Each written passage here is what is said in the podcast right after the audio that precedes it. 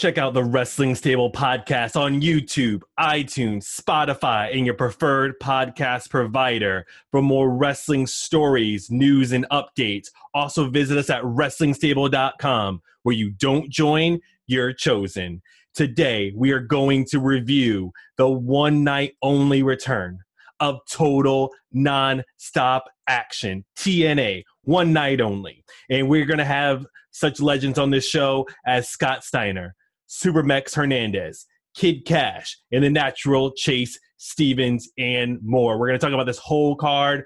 We're going to tell you what was good, what was bad, what we thought about this. Now, TNA returned for one night only on March 31st. Now, we kicked off with tag team action the team of Kid Cash and Johnny Swinger versus the team of Suicide and Manik. And this match was fire.